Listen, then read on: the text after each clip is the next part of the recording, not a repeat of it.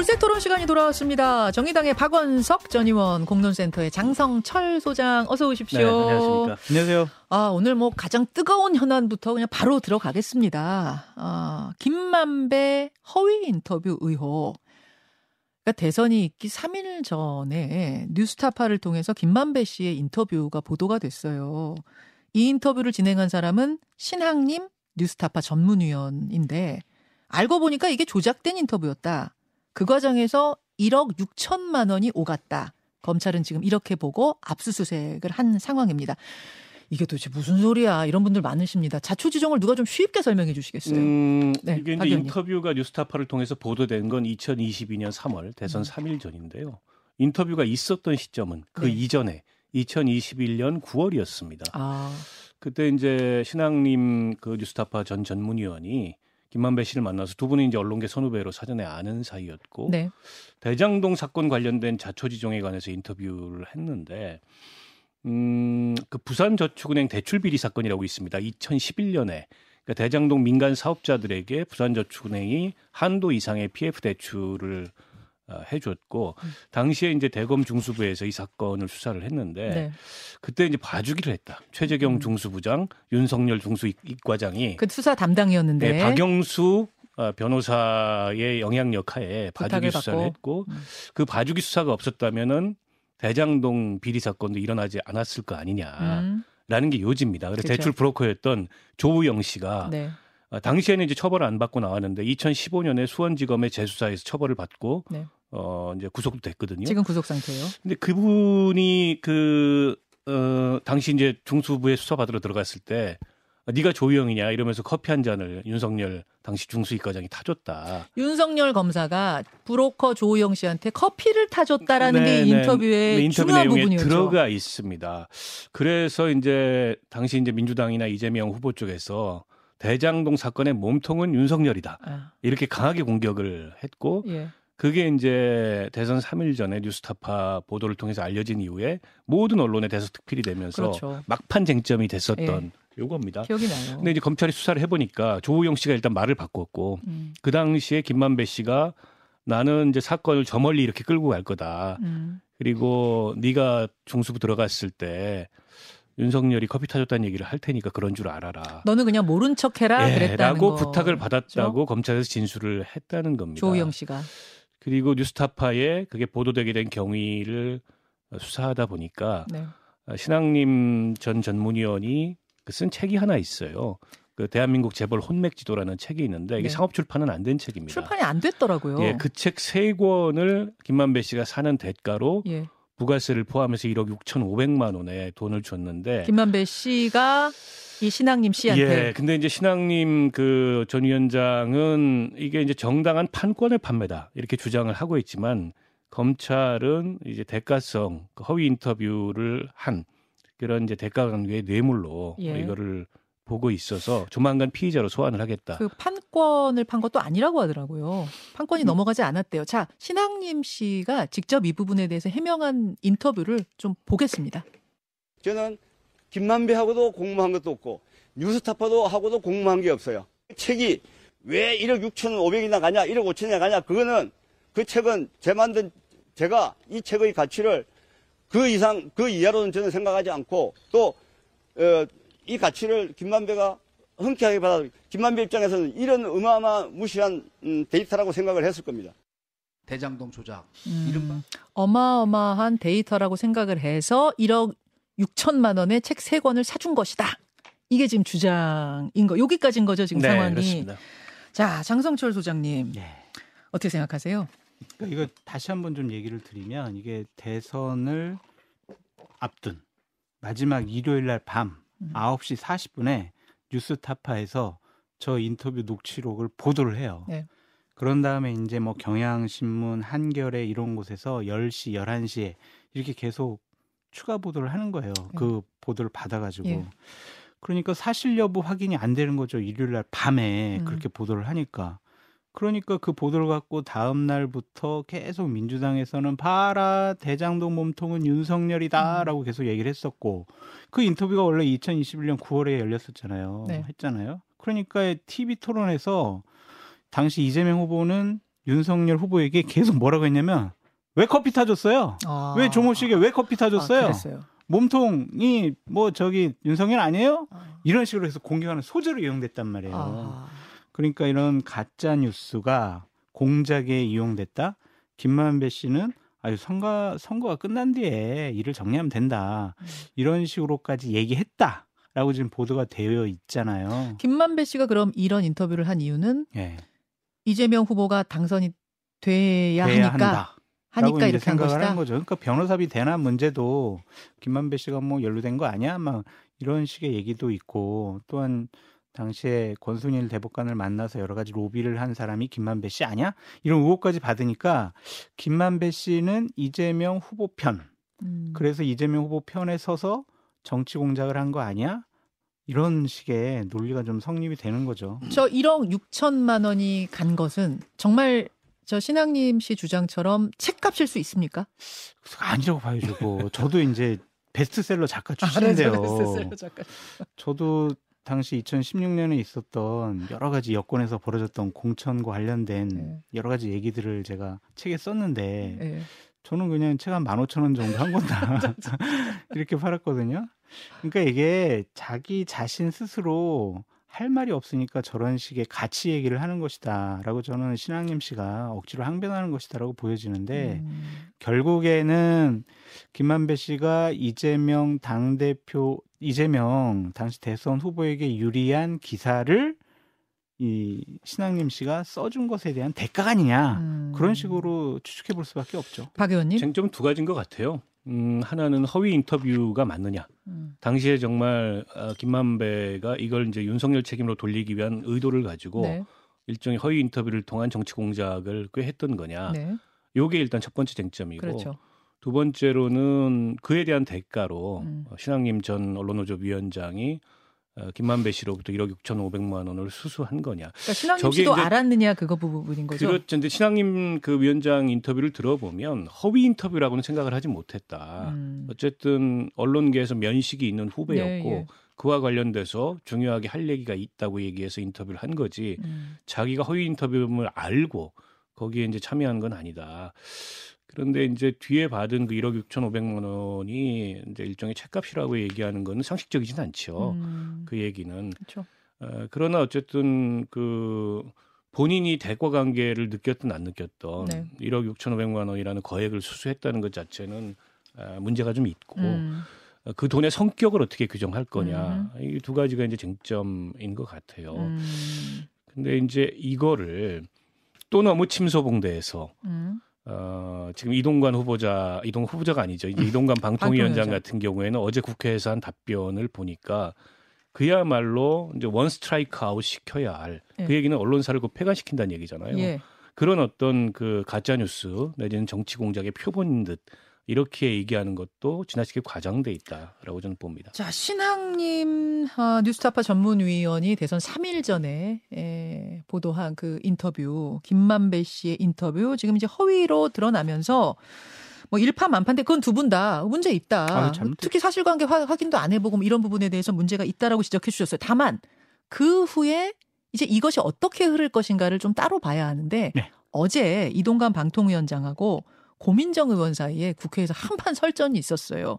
왜냐하면은 이동관 방통위원장이 이거 이제 국기문란 행위다 네. 하면서 가짜 뉴스 사례를 얘기하다가 BBK 얘기를 한 거예요. 맞아요. 고민정 의원이 그게 왜 가짜 뉴스냐 하면서 한판 설전이 있었는데 보고 오시겠습니다. 대장동 조작, 이른바 아니면 말고시 흑색 선전으로 대선판을 엎으려는 기도는 단순히 이게 언론의 문제가 아니고 반드시 근절시켜야 할 정치 문화라고 생각합니다. 이동관 씨가 하신 말씀 보면 BB, BBK 주가 조작 사건이 가짜 뉴스라고요? 세상 사람들 중에 그걸 인정할 사람이 누가 있습니까? 대법원에서 17년 선고 받았고요. 국무위원한테 이동관 씨가 뭡니까 아무리 그래도. 방통위원장은 국무위원이 아니에요. 국무위원으로 참 국무회에 참석을 합니다. 해석하는 거잖아. 해석. 의결만 안 할 뿐이지. 아, 이게 이동관 씨 논란으로 번졌어요. 씨냐 아니냐 이 논란으로 번졌는데 여기 사이에 지금 잠깐 하나가 좀 빠진 건 뭐냐면 음. 이동관 방통위원장이 가짜뉴스의 사례로 이거 이거 이거 이거가 있다 하는데 BBK를 넣은 거예요. 그러자 이제 고민정 의원이 왜 BBK가 가짜 뉴스냐 이렇게 된 겁니다. 일단 음. 어, 이동관 씨가 좀 착각을 하고 있는 거는 국무위원이 아닙니다 본인은 아. 국무위원회 배석, 배석자고요. 서울시장도 국무위원회 배석자거든요. 예. 서울시장이 어디 가서 국무위원이라고 본인 스스로를 여기지 않습니다. 아. 그런 책임감을 갖고 열심히 네, 일하겠다라는 거 아닐까요? 법적으로 전혀 사실이 아닌 거를 어, 엉뚱하게 얘기를 하고 있다라는 말씀을 우선 드리고 그리고 BBK 사건이 가짜 뉴스다. 저 고민정 의원이 얘기한 게 100번 맞죠. 그걸로 인해서 유죄 판결을 받았고 그거 수사했던 검사가 윤석열 대통령이에요. 음. 근데 그걸 가짜뉴스라고 인정하면 대한민국 대법원이 유죄 판결을 내린 거를 인정하지 않겠다라고 음. 본인이 지금 주장하는 거잖아요. 저것도 어떻게 보면은 어, 법적으로 엄밀성을 기해야 될 방통위원장 스스로를 국무위원으로 생각하시는 분이, 분의 입에서 나온 얘기 치고는 제가 보기에는 좀 신뢰하기 어려운 그러니까 그런 얘기라는 생각이 들고요. 음. 무엇보다 저런 발언에서 엿보이는 의도가 저는 우려스러워요. 결국 이걸 빌미 삼아서 어, 그야말로 뭐 공영방송을 비롯한 아, 이른바 가짜 뉴스를 재생산한 언론들이 일망타진하겠다. 어. 이런 정치적 의지가 엿보여서 굉장히 우려스럽습니다. 그 규정을 내렸죠. 가짜 뉴스를 돈 받고 조작한 중대 범죄다. 라고 이동관 예, 예. 방통위원장이 얘기를 했어요. 그러니까 사건이 일파말파 상당히 커질 것 같고 커질 것 같다. 뭐 조선일보 사설을 보더라도 KBS, MBC 책임져. 그 언론 보도한 다른 언론사들도 다 책임져. 이런 식의 내용이거든요. 아, 그러니까 그 보도에서 그치는 게 아니라 그거를 받아 쓴 그렇죠. 곳들도 다 책임져라로 굉장히 커질 것이다. 네, 커질 아. 것 같고 원 스트라이크 아웃제까지 도입하겠다는 것을 보면 가만히 넘어가지 않겠다.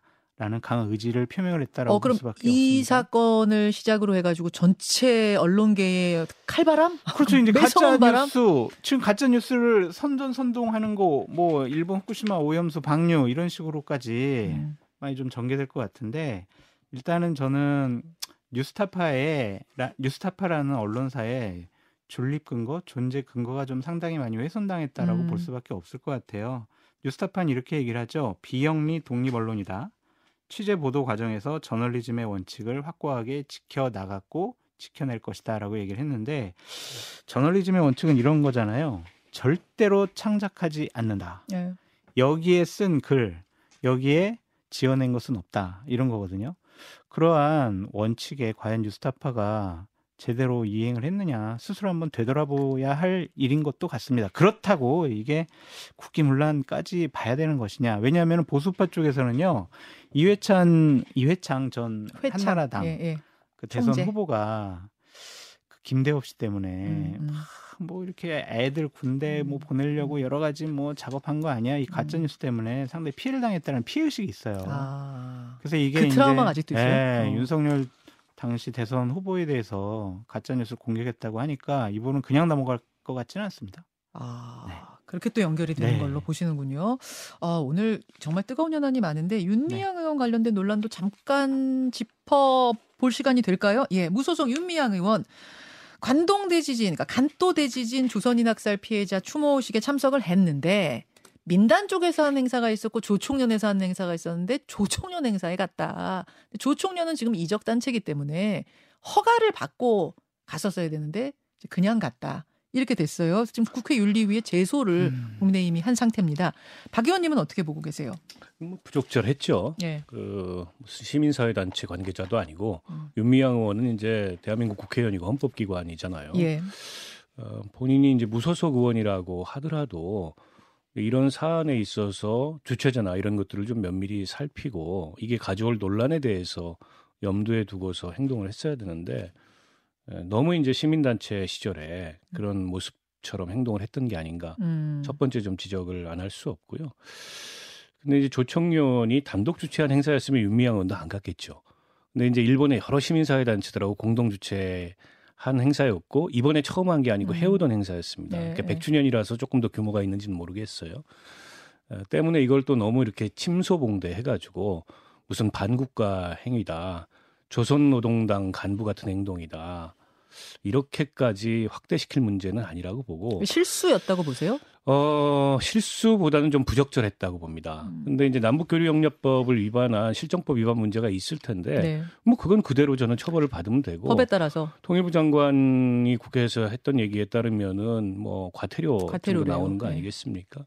어, 저는 그렇게 이제 가져갈 문제지 이걸 또 윤리에 제소해 가지고 마치 지금 대통령이 벌이고 있는 이념 전쟁의 하나의 그 뭐랄까 시범 케이스라도 되는 듯이 이걸 확장할 문제는 아니라고 보고요.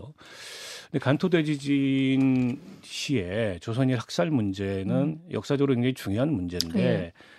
어, 역대 어느 정부도 이 문제를 일본을 상대로 쟁점화하지 못했습니다. 음. 이 정부도 마찬가지고요. 저는 오히려 그 민간 쪽에서 어쨌든 이 문제를 계속 아, 이렇게 기념식도 갖고 문제 삼아 왔던 것에 대해서 왜 우리 정부는 일본 상대로 한마디를 하지 못했을까에 대해서 조금 약간 성찰이 필요하다고 생각해요. 음.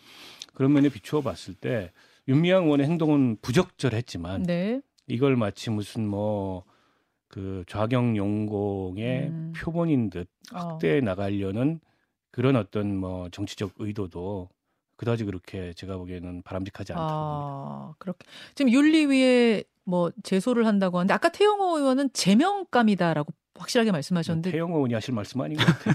다른 분이 몰라도.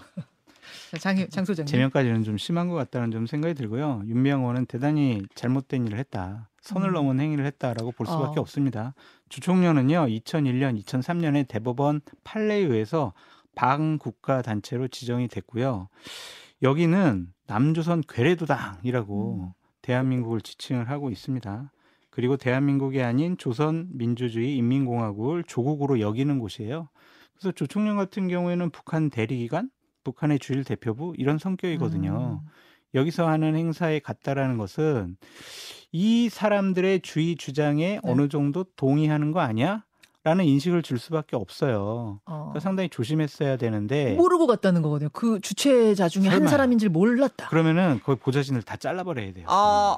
다 면밀히 검토해야죠. 누가 여기 주체고 주관을 네. 하고 여기는 과거에 어떠한 행사를 통해서 어떠한 주장을 했기 때문에 네. 우리 의원이 참석하는 게 맞냐 안 맞냐 이런 정무적인 판단을 해보셨으니까 알잖아요. 아, 보좌진을 그거 다 다 따져요? 다 따지죠. 우리 의원이 어떤 행사 가기 전에 다 따져요? 당연하죠. 이런 중요한 행사 논란이 될 만한 아... 행사는 다 따지죠. 그럼 보좌진이 무능력해서 못 받거나 아니면 봤는데 별 문제 없다고 받거나 둘 중에 하나예요? 제가 보기에는 박원석 의원님 얘기랑 전 다르게 윤미향 의원이 면밀히 살펴가지고 예. 어나 여기 가야지라고 생각한 것 같아요. 아...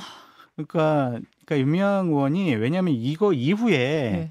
주, 그러니까 조총련에서 관리하고 있는 조선학교 무상화 네. 여기에도 자기 참석하겠다라고 외교부에 신고를 했어요. 음. 이 조선학교 무상화라는 곳은 어떤 곳이냐면은 미국과 일본의 괴물을 목표로 한다. 라는 음. 내용의 편지를 김정은에게 직접 보도했다. 네. 창립 60주년에 이런 보도를 했거든요. 음, 음. 그러니까 윤미향 의원이 이런 일을 대단히 잘못하고 정말 부적절하다는 표현은 너무 좀 낮은 수준의 아, 비판 같아요. 그렇게 보시는군요. 자, 시간이 없어서 여권으로 넘어가겠습니다. 강서구청장. 네. 강서구청장 보궐선거.